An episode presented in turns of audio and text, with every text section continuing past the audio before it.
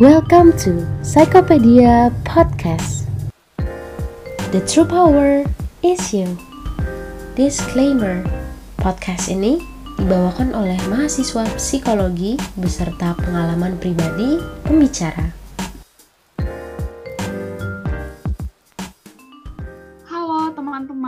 Welcome to Psychopedia 2021 episode yang pertama. Perkenalkan, nama aku Eva dari Angkatan 2019, mahasiswa psikologi Universitas Kristen Maranatha. Di podcast yang perdana ini, pastinya aku nggak sendiri nih. Aku juga ditemenin sama teman aku. Halo semuanya, di sini juga ada aku, Josephine, dari Angkatan 2020, Fakultas Psikologi Universitas Kristen Maranatha. Nah, episode ini tuh jadi episode yang spesial banget nih, Kak. Kenapa tuh bisa spesial? Karena episode ini tuh episode pertama yang dikeluarkan oleh Psychopedia. Nah, tapi ngomong-ngomong soal Psychopedia, mungkin ada beberapa dari teman-teman yang belum familiar sama Psychopedia itu sendiri. Kita kenalan dulu yuk, apa sih Psychopedia itu? Jadi, Psychopedia ini merupakan kegiatan baru nih di HIMA Fakultas Psikologi Universitas Kristen Maranatha. Kegiatan ini bergerak di bidang dua, yaitu bidang knowledge. Nantinya, Psychopedia ini bakalan ngadain banyak kegiatan yang seru-seru nih seputar psikologi. Bisa kayak podcast kayak gini, terus juga penelitian, terus juga bakalan ngadain webinar yang pastinya keren-keren banget. Jadi teman-teman pantengin terus ya kegiatan-kegiatan Psychopedia yang diadakan beberapa bulan mendatang. Iya, bener banget nih, Jonas. Kak, uh, karena podcast ini tuh ada podcast yang sangat spesial yang tadi udah dijelasin, kita juga punya banget uh, pemateri yang sangat spesial juga nih di sini. Nih aku mau bakal bacain beberapa profilnya ya teman-teman.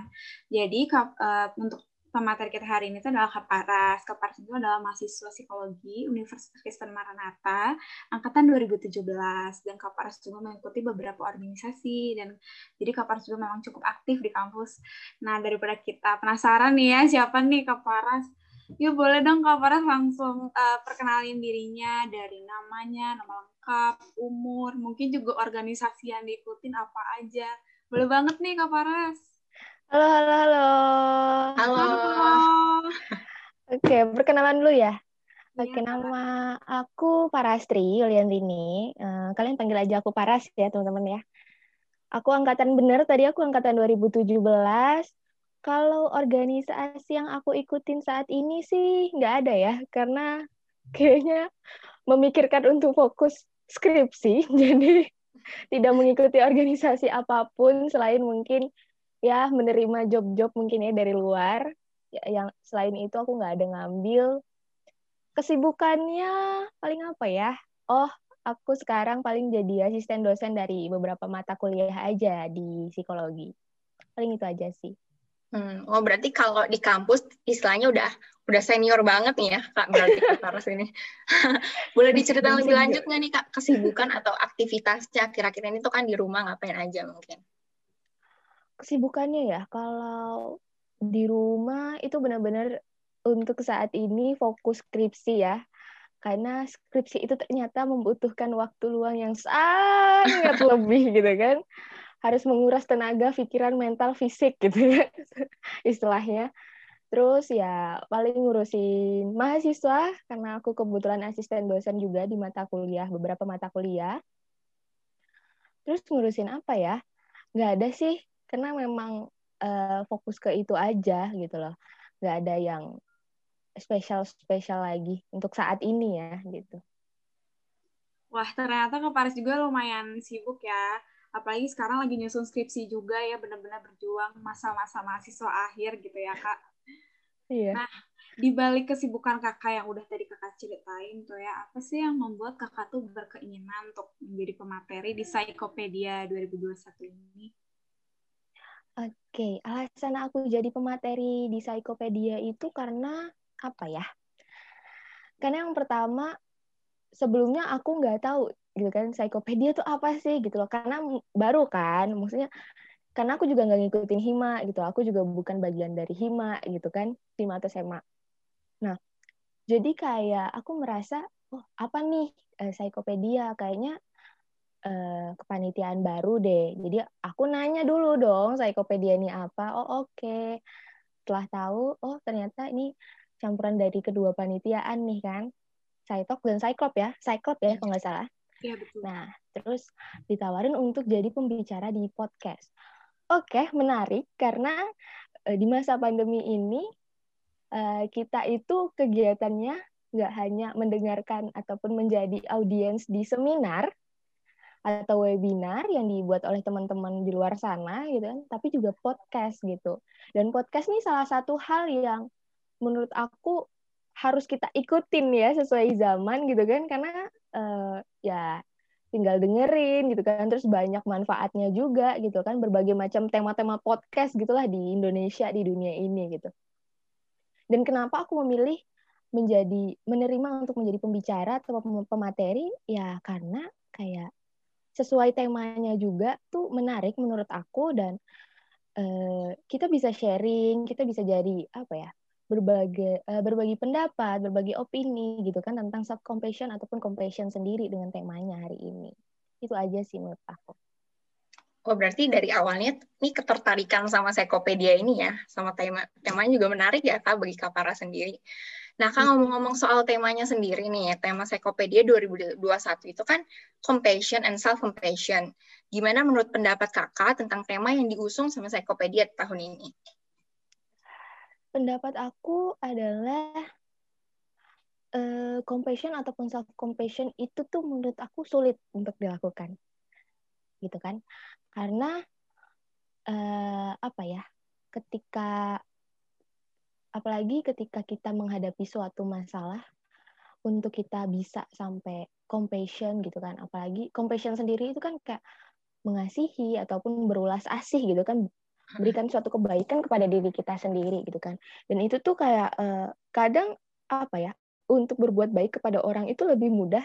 Tapi untuk berbuat baik kepada diri sendiri itu agak sulit gitu rasanya. Karena kayak uh, kayak tiba-tiba nanti muncullah denial atau apalah kayak gitu kan.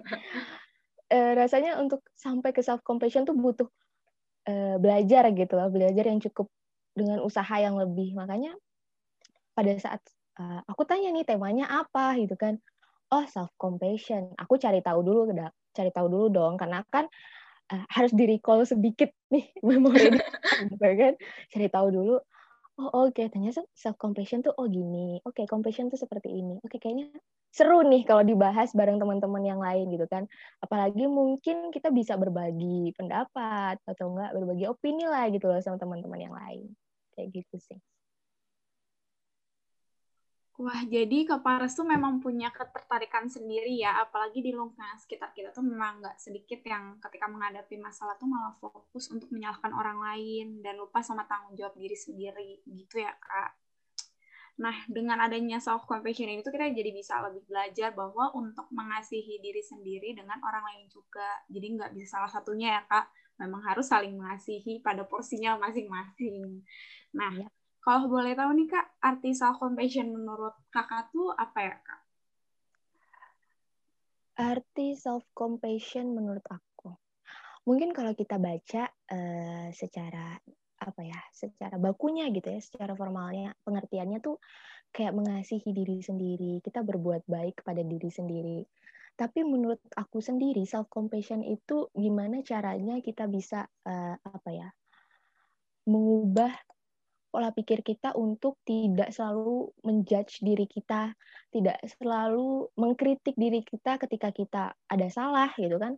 Ketika kita memang berada di situasi yang terpuruk atau enggak menderita banget nih gue gitu kan, menderita banget ya aku gitu kan. Yang enggak hanya self judgment atau enggak enggak hanya kritik gitu yang kita berikan gitu. Tapi kita sadar bahwa memang uh, oh iya emang aku ngelakuin kesalahan, oh iya aku emang saat ini nih emang uh, aku berada di situasi yang nggak banget nih, nggak oke okay banget nih gitu kan. Karena memang harus sadar juga bahwa oke okay guys, emang aku tuh nggak sempurna, semua orang tuh bisa buat kesalahan kok. Jadi emang harus terima apa adanya diri gitu loh.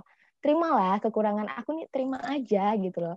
Self compassion tuh harus sampai kayak gitu kan, kayak ya kamu harus menerima kelemahan kamu seperti kamu menerima kelebihan kamu seperti itu kan jadi kayak oke okay, walaupun di titik aku ada di situasi gagal, situasi bermasalah, menderita ya it's okay gitu loh.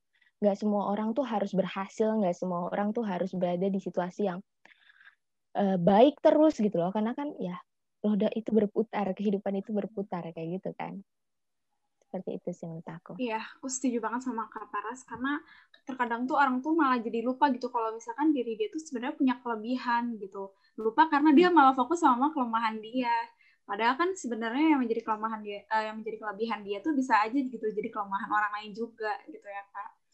Nah kalau untuk kakak sendiri nih udah belum kak menumbuhkan self compassion pada diri kakak?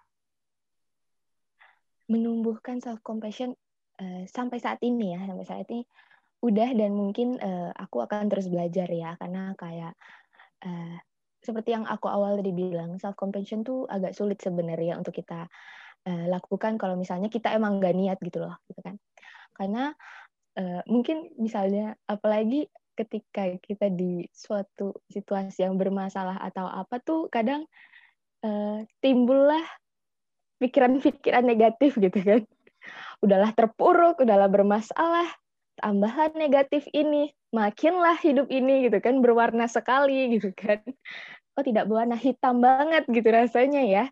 Kayak uh, memang harus apa ya kalau kita nggak sadar-sadar gitu kan untuk ketika kita terpuruk malah menjelek-jelekan diri kayaknya nyakitin diri gitu loh uh, malah bener-bener uh, fisik dan mental kita tuh terkena dampaknya juga kalau misalnya kayak gitu terus gitu kan karena apalagi uh, kalau misalnya aku gitu kan berada di situasi yang kayak gitu terpuruk aku merasa bahwa Duh, aku nggak bisa ngapa-ngapain nih, aku harus kayak gimana nih, terus kayak ngerasa bodoh banget nih, gitu kan. Tapi kalau gitu terus tuh rasanya uh, bener-bener udah nggak sehat gitu. Karena apalagi kalau kita di situasi yang kayak gitu butuh support gitu kan. Butuh dari support orang lain. Tapi walaupun support orang lain kan kitanya juga sendiri kalau misalnya kita nggak pengen keluar dari zona itu tuh rasanya ya nggak akan keterima lah support dari orang lain juga kalau kitanya nggak mau berubah gitu kan. Ya makanya aku berusaha untuk belajar untuk uh, sampai bisa self compassion gitu loh sampai bisa mengasihi diri sendiri kayak oke okay, Paras kalau misalnya itu salah it's okay gitu loh. Ya ya gimana sih kalau emang ya udah salah ya udah gitu tapi kan cari tahu lagi gitu kan. Oh kenapa nih aku bisa salah? Oh kenapa nih aku bisa istilahnya kalau misalnya kita kuis gitu kan oh kenapa nih aku bisa dapat nilai 50 gitu kan. Ya jangan jangan cuma nyalahin asisten dosen pelit nilai gitu kan. Jangan cuma nyalahin uh, dosen pelit nilai atau apa gitu kan. Bisa aja kan pemikiran kayak gitu tuh muncul. Tapi ya cari tahu gitu loh cari tahu kayak oh mungkin emang aku nggak belajar nih bagian ini gitu kan. Oh mungkin uh, aku nggak belajar bagian ini dan aku emang nggak mengerti pertanyaan ini. Atau mungkin kita cari tahu ke teman oh ini pertanyaan ini jawabannya apa sih gitu kan dengan self compassion tuh kayak gitu kayak ya belajar lah gitu loh belajar uh, karena kalau kita malah terpuruk dengan situasi itu tuh bener-bener circle yang uh, bisa menyakiti diri sendiri secara perlahan lah gitu loh. Hmm. Setuju sih Kak. Berarti self compassion menurut Kak para sendiri ini juga jadi terus-terusan dipelajari untuk belajar terus ya Kak. Kalau misalnya dulu Kak Para sendiri kayak suka ngejudge atau ngerasa diri gak cukup, terus-terusan ngerasa buruk, semakin lama semakin bisa menerima gitu ya Kak. Berarti berdamai dengan diri sendiri. Sekalipun itu itu tuh kekurangan gitu ya Kak. Iya. Nah kan kita tuh sekarang masih berada di tengah pandemi gini kak kayak kita nggak bisa bebas pergi-pergi kayak aku juga nih orang Bogor nih ya dari Bogor mau ke puncak kayak harus tes segala macam kan ribet akhirnya di rumah aja gara-gara itu yang bikin intensitas kita ketemu orang lain itu juga pasti lebih sedikit dibandingkan saat kita normal dulu gitu kan kak. Nah kalau misalnya kita di rumah aja, penting nggak bagi kita untuk terus menumbuhkan self compassion itu? atau mungkin ada keunggulan-keunggulan lain dari self compassion itu sendiri? Di zaman yang pandemi kayak gini ya, self compassion itu penting menurut aku. Self compassion itu penting ketika apalagi eh, di zaman pandemi ini nggak bisa ketemu orang gitu kan. Karena kan eh, di zaman kayak gini kita nggak bisa ketemu orang harus berada di rumah awal-awal ya. Apalagi harus adaptasi gitu kan. Yang biasanya mungkin bagi sebagian orang di rumah aja tuh wow it's okay. Itu adalah me time buat aku gitu kan. Tapi di sebagian orang ya aduh ini neraka nih neraka gitu kan. Karena emang aku harus ketemu orang lain gitu kan. Aku harus harus bisa bersosialisasi dengan orang lain gitu kan.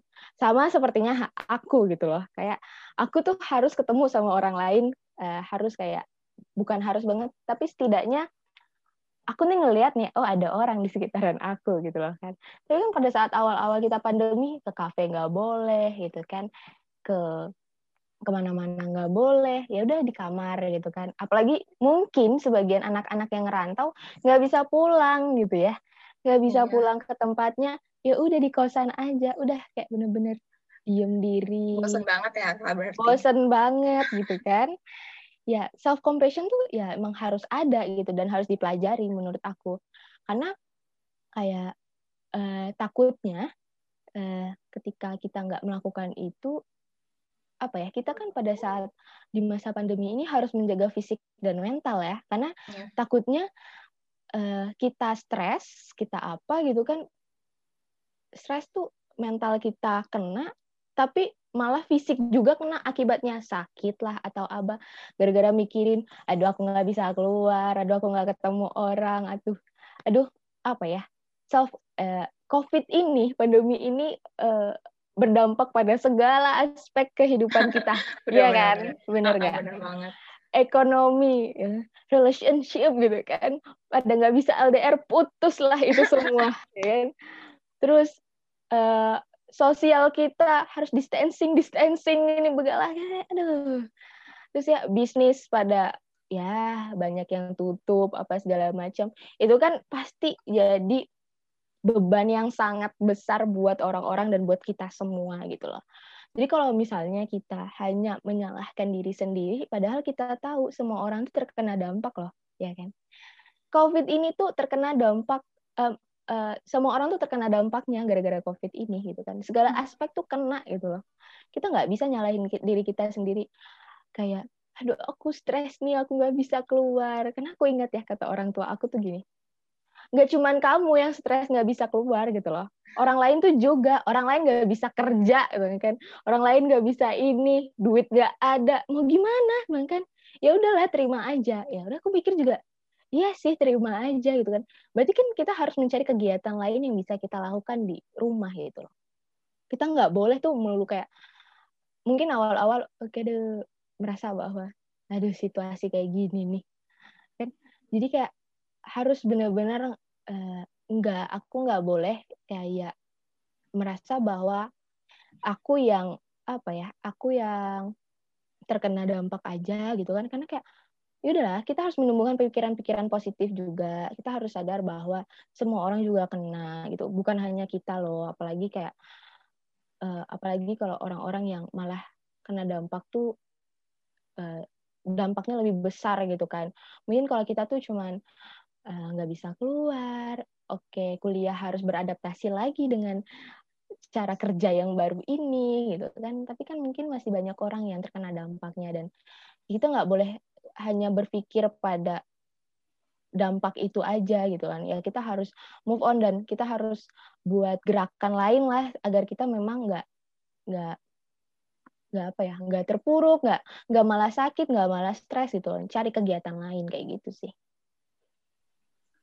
Betul banget nih Kak, di masa pandemi itu sering muncul banget ya Kak gejala-gejala psikologi seperti kecemasan juga gitu ya Kak. Uh, sampai depresi mungkin juga ada mungkin juga karena tuntutan tugas kali ya kak kalau masalah perkuliahan harus iya. online yang tadinya mungkin kerja kelompok biasanya berinteraksi gitu ya sama teman-teman eh sekarang cuma via line call video call zoom lagi gitu ya kak Terus juga mungkin untuk teman-teman di sini pendengar juga pernah merasakan yang udah menjadi uh, apa ya pekerja juga mungkin bisnisnya ada yang mungkin uh, tutup atau mungkin juga butuh kayak uh, effort yang lebih ya kan di masa pandemi ini. Nah, aku setuju sih tadi sama Kak Paras. Nah, berhubung dengan self compassion nih Kak yang udah tadi kita bahas, aku tuh pernah dengar satu istilah yang katanya tuh memang cukup uh, mirip nih kak dengan self compassion yaitu self pity. Nah, kalau self pity itu apa ya kak?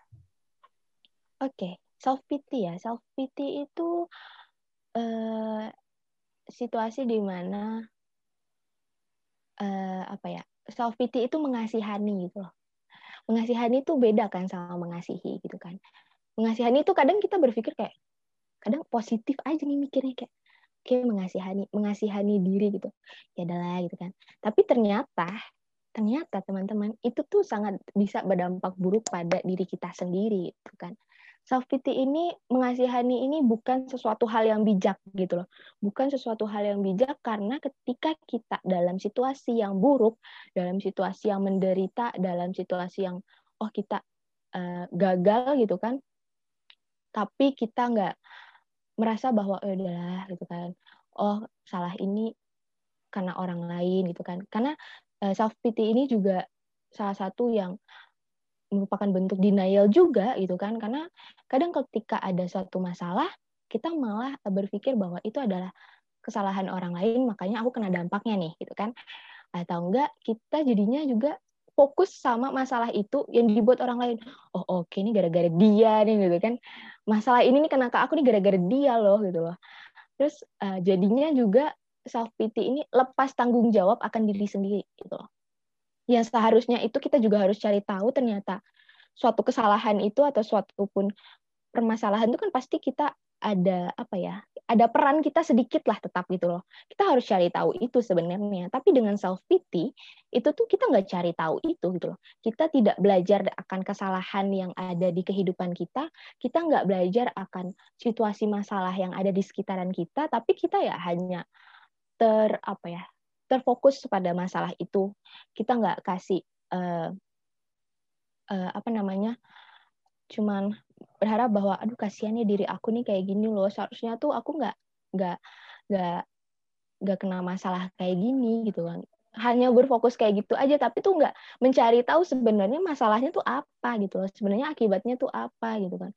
Hanya mengasihani tapi nggak ada apa ya ya cuman ada di circle itu terus karena kalau misalnya kita denial kita fokus ke permasalahan orang ngerasa nggak sih itu bakal menambah pikiran negatif itu tuh muncul gitu? Muncul aja pikiran negatif kan misalnya uh, ada suatu kesalahan kita mikir bahwa si A tuh salah gitu kan. Oh A ini salah gini gini gini gini gini. Akhirnya nanti cara pandang kita buruk gitu kan ke A gitu kan kayak ih gitu kan. Pikiran negatif tuh ya mak makin aja muncul kalau misalnya kita nggak mau ngubah ya makin aja muncul entah pendapat tentang A lah yang gimana, entah masalahnya jadi gimana lagi tuh makin besar gitu kan.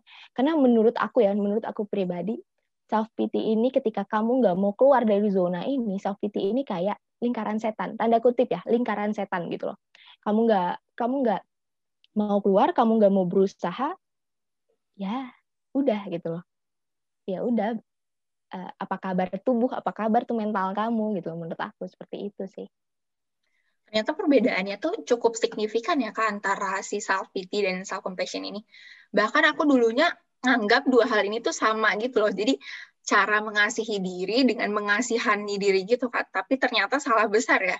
Kalau yang self pity itu lebih yang denial, bahkan nyalah-nyalahin orang. Tapi kalau self compassion berarti sifatnya yang lebih legowo gitu, lebih menerima kekurangan diri sendiri gitu.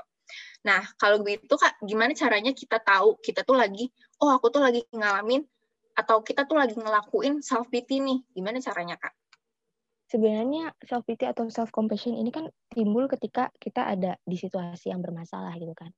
Yang kita harus sadar bahwa sebenarnya kalau misalnya kita di situasi yang bermasalah, situasi terpuruk, menderita, oh situasi yang aku gagal nih gitu kan, kita sadar bahwa kita nggak hanya satu-satu orang yang berada di situasi itu.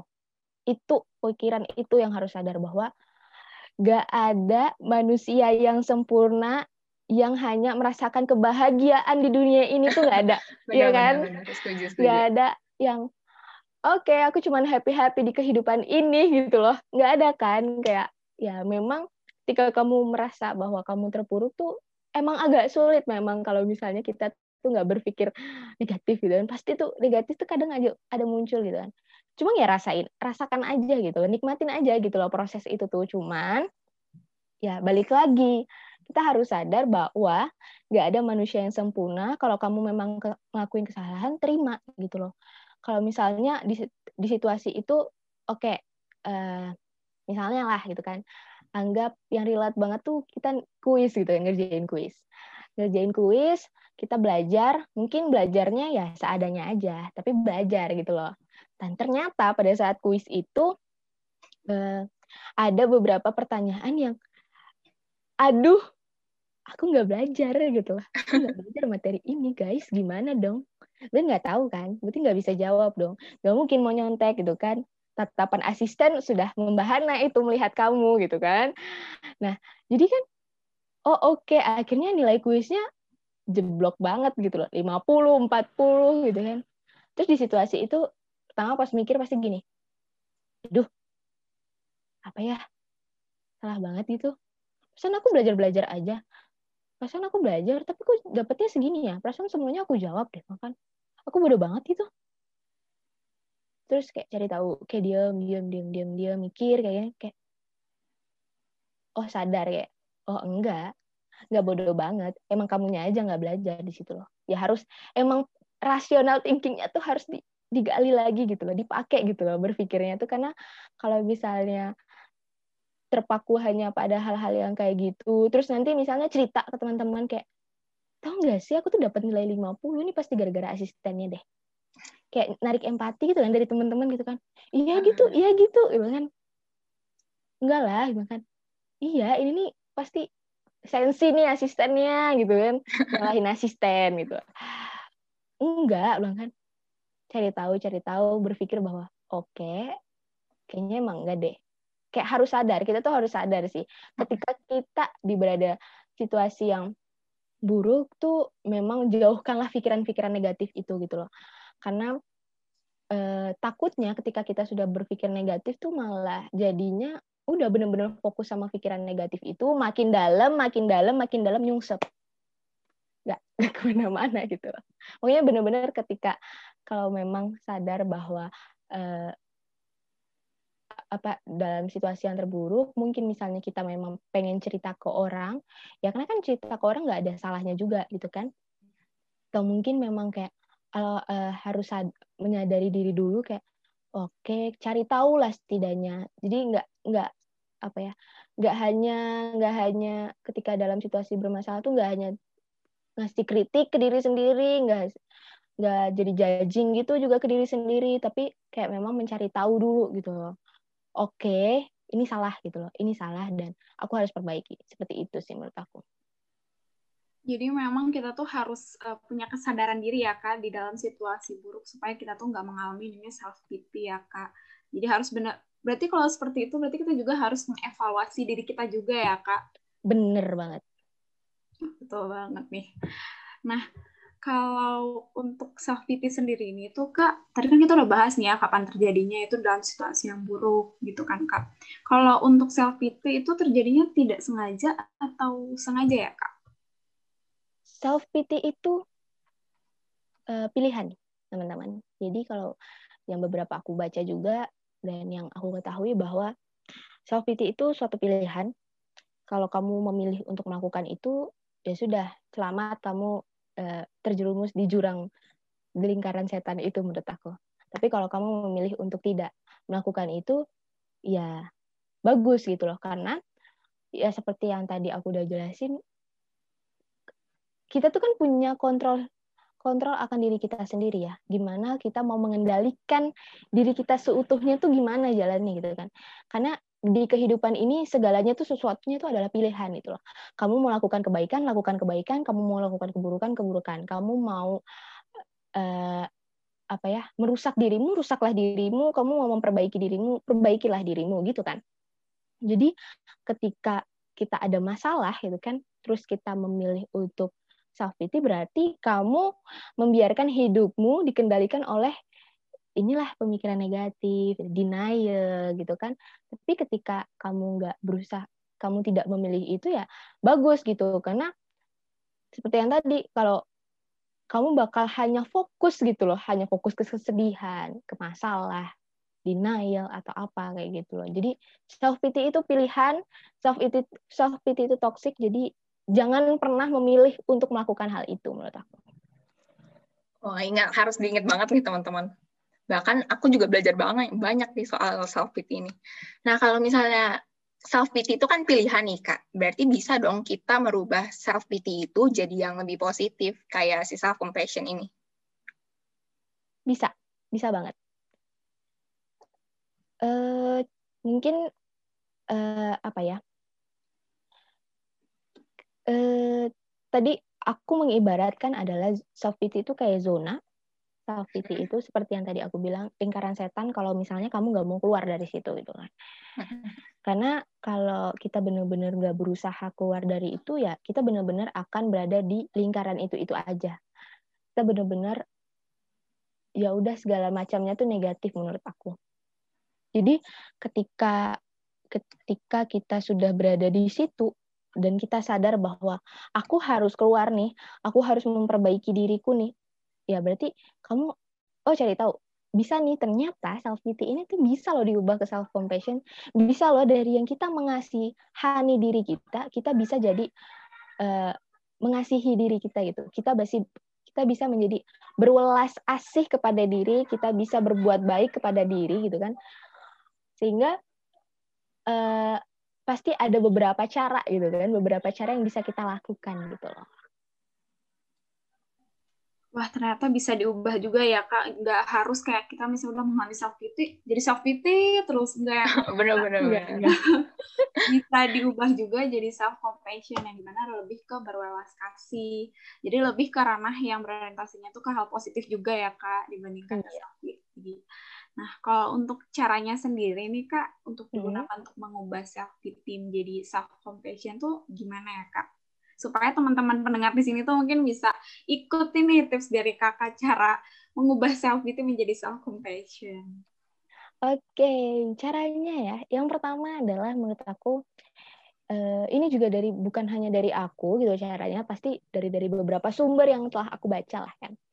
Jadi yang pertama, kalau misalnya kita berada di situasi yang biasa tadi masalah, kegagalan atau apa, kita harus berpikir bahwa berpikir lagi gitu kayak menarik undur gitu berpikir ke belakang bahwa oh, sebenarnya masalah ini kejadiannya itu karena apa? Mengapa ini bisa terjadi? Ini karena apa? Cari tahu sebenarnya eh, salahnya itu apa? gitu loh. Oke misalnya salahnya aku memang nggak mampu di sini oke cari tahu dong cari tahu oke kenapa aku bisa nggak mampu ya kenapa aku bisa nggak bisa ngelewatin ini gitu cari tahu dan eh, yang pasti perbaikin gitu loh kalau misalnya masalah itu ataupun apa yang menjadi masalah itu bisa diperbaiki, perbaiki gitu loh. Karena kalau enggak ya cari solusi. Solusi terbaiknya tuh akan seperti apa gitu kan. Jadi jangan uh, ketika kita sudah uh, pikir ketika kita sudah di situasi yang bermasalah, kita malah berpikir untuk negatif, kita malah kritik diri kita terus-menerus, kita pernah malah judgment gitu kan, terus-menerus ke diri kita sendiri. Tapi kita berpikir ke belakang bahwa kenapa masalah ini muncul, kenapa uh, kita bisa terkena masalah ini uh, kok bisa ya masalah ini nih ada itu cari tahu itu cari tahu dan perbaiki nah yang kedua adalah jangan terlalu memaksakan. Kita memang udah berpikir mundur kita memang sudah mencari tahu masalahnya apa kita memang sudah mencari tahu oke okay, ini karena apa akibatnya gimana penyebabnya apa gitu kan. Tapi jangan terlalu memaksakan diri karena uh, yang tahu diri kita tuh cuman kita. Yang tahu batas kita tuh cuman kita. Uh, kondisi tubuh kita yang tahu juga cuman kita kan nggak akan orang lain yang tahu tuh nggak akan. Mau kita ke dokter mau kita ke mana pun yang bakal merasakan sakitnya tuh juga cuman kita kok jadi jangan terlalu memaksakan apa pun itu gitu loh. Kita pengen ngerubah sesuatu hal kita pengen ketika memang kita di situasi itu pengen oke kita cari tahu aku pengen merubah tapi jangan dipaksain juga gitu loh. Harus sadar-sadar diri juga kemampuannya tuh batasnya tuh di mana sih? Karena kan menjaga kesehatan mental dan kesehatan fisik tuh sangat perlu kan. Jadi jangan sampai malah pengen ngerubah jadinya malah stres gitu. Karena nanti ke fisik lagi sakit apalah lambung lah apalah gitu kan. Nggak mungkin dong ya. Kita kan pengen pengen keluar dari zona itu pengen untuk sehat juga gitu loh. Jangan sampai pengen keluar dari zona itu pengen sehat memaksakan malah sakit lagi gitu loh. Jangan sampai kayak sama gitu. aja dong ya kak. Ya sama aja tuh. Kan ngapain kamu gitu kan. Terus yang selanjutnya adalah belajar untuk bersyukur sih. Itu besar banget dampaknya belajar untuk bersyukur. Karena eh, sadar bahwa kita harus sadar bahwa bersyukur tuh kan berbagai macam bentuk ya kita bisa bangun tidur kita masih bisa bangun kita harus syukurin. Kita bisa masih bisa nafas kita syukurin gitu kan. Kita masih bisa melakukan segala hal di dunia itu kita harus syukurin gitu kan. Kita masih bisa melihat apa pun yang ingin kita lihat kita lihat kita harus syukuri. Karena belajar untuk bersyukur tuh juga cara yang sangat ampuh untuk uh, menjaga diri kita gitu kan jadi ketika misalnya kita memang mendapatkan uh, suatu suatu kegagalan suatu bermasalah mungkin apa ya uh, klisenya tuh kayak jadi iya orang Indonesia syukurin aja lah gitu kan. Walaupun kayak gini ya udahlah gitu loh syukurin aja gitu. Tapi kadang memang ada sesuatu hal yang oh iya sih aku memang nggak bisa sampai sini. Tapi oh ternyata ada orang lain yang lebih terpuruk nih kena dampaknya misalnya dari covid gitu kan ternyata masih ada yang kena dampaknya tuh lebih besar lagi daripada aku. Berarti kan aku emang harus bersyukur dong. Aku masih bisa di tahap ini. Aku masih bisa hidup. Aku masih bisa sampai di tahap ini tuh ya kita harus bersyukur gitu loh. Dan yang selanjutnya adalah kurangi menyangkal, kurangi mengeluh gitu kan. Mengeluh tuh wajar ya terjadi ke kita ya. Apalagi kita gitu kan mahasiswa yang tiba-tiba nanti ada tugas mengeluhlah ke teman, mengeluhlah ke siapa gitu kan. Wajar, wajar mengeluh tuh. Tapi jangan berlebihan. Jadi jangan setiap nanti dikasih tugas mengeluh aja kerjaannya. Jadi nanti setiap dikasih apa atau apa tuh kayak mengeluh aja kerjaannya gitu loh. Jangan, jangan sampai kayak gitu gitu. Karena kurangin lah mengeluh itu gitu kan. Kurangi juga menyangkal gitu kan. Emang denial tuh eh, bentuk-bentuk defense mechanism juga. Cuman kalau kita terus-menerus juga ya ya rusak lah gitu loh. Rusak lah diri kita sendiri itu kita merusak diri kita secara perlahan gitu loh. Nah misalnya ya kayak gini ya contohnya. Eh, kita pengen jadi anak yang berprestasi gitu loh. Misalnya kita di kuliah kita pengen dapat yang berprestasi kita pengen menjadi mahasiswa yang berprestasi kita pengen dapat nilai yang bagus gitu kan. Tapi uh, kita apa ya kita merasa bahwa uh, kita tuh nggak kayak gitu sebenarnya. Kita ngeluh lah ke teman kan. Kenapa sih aku tuh nggak pernah dapat nilai segini? Kenapa sih aku tuh nggak pernah bisa kayak gini gitu kan? Kenapa? Nah, terus temannya bilang enggak kok. Lu kan bisa-bisa aja buktinya dapat nilai segini. Ya gitu. Lah iya kan? Lah emang kamu tuh bukan bukan orang yang pinter banget akademik tuh bukan. Tapi kan buktinya bisa kan sampai tahap ini. Iya sih banget pengen dapat validasi dari orang biasanya kayak gitu kan. Kayak oh iya sih kata eh, kata akunya misalnya kan. Ya tapi aku tuh nggak bisa nggak bisa. Aku tuh aku tuh pengen misalnya dapat nilai kuis tuh 90 terus gitu kan. Ya berarti kamu harus belajar dong kalau misalnya dapat nilai 90 terus. Ya iya sih. Ya udah berarti kan sebenarnya kamu bisa gitu loh berarti kamu harus cari tahu kenapa kamu bisa dapat nilai segini. Kamu jangan ngeluh terus misalnya kata temannya kayak gitu. Ya karena emang kita nggak boleh ngeluh terus gitu loh. Misalnya kita punya ekspektasi kita punya harapan atas diri kita ya lakukan yang terbaik gitu loh. Lakukan yang terbaik bukan berarti untuk menjadi perfect kan gitu kan. Lakukan yang terbaik tuh ya semampunya kita lakukanlah yang terbaik apa yang kita bisa. Tapi bukan berarti semuanya itu kita harus perfect. Karena balik lagi nggak ada manusia yang perfect. Itu yang harus kita ingat berarti semuanya tetap poin utama itu balik ke niat kita ya. Apakah kita tuh mau berhadapan sama kekurangan kayak keburukan kita gitu ya. Dan yang paling penting ya kita rubah itu kita perbaiki kekurangan-kekurangan kita. Bukan malah kita hindari atau bahkan kita tutup-tutupi gitu kekurangan kita Nah, Kak, sebenarnya ngomongin self compassion ini sebenarnya luas dan seru banget nih, karena aku juga ngerasa relate banget dalam kehidupan sehari-hari aku nih. Tapi sayang banget waktu kita mau habis nih, padahal masih banyak banget yang pengen kita ulas dan kita bahas di pertemuan kita hari ini nih. Jadi untuk merangkum seluruh percakapan kita, itu berarti kalau berbicara soal kekurangan yang ada dalam diri kita, itu tuh bukan jadi suatu hal yang harus kita hindari tadi bukan juga sebagai hal yang kita tutupi atau juga hal yang terus-terusan bikin kita ngerasa sedih atau bahkan kayak punya pemikiran ah, aku nih kayak orang yang paling menyedihkan di satu dunia kan nggak gitu kan tapi berusaha menghadapi dan menghargai kekurangan-kekurangan tersebut jadi bentuk kita mengasihi diri kita sendiri nih. Dan cara mengasihi diri kita itu dapat kita lakukan dengan menumbuhkan self-compassion. Sebuah keadaan di mana kita tuh sadar kalau kita punya kekurangan, tapi di satu sisi kita tuh sadar kalau kita punya kemampuan untuk mengendalikan dan memperbaiki kekurangan-kekurangan tersebut. Tapi perlu diingat nih teman-teman bahwa penting banget bagi kita untuk mau embracing, mau memeluk, mau merasa nyaman dengan kekurangan kita sendiri. Juga dengan self compassion inilah yang membuat kita memperlakukan diri kita itu dengan penuh empati, penuh rasa perhatian dan kebaikan gitu, teman-teman.